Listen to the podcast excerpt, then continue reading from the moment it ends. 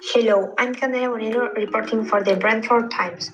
We are going to talk about of something that is happening at these times and it's making a lot of noise. Appeasement. I'm against to this because the appeasement that was breached repeatedly in the last three years by Hitler and the German government. Here we have some facts that prove my opinion about this situation. They didn't comply with respecting the demilitarized zone of Rhineland. They improved and strengthened the army. They incorporated territory of Czechoslovakia to the German map. And after signing a treaty with Russia, they invade Poland, which the majority options were totally prohibited. As a consequence of this, we enter into a war that can scale worldwide. Thanks for listening, and I will talk to you tomorrow.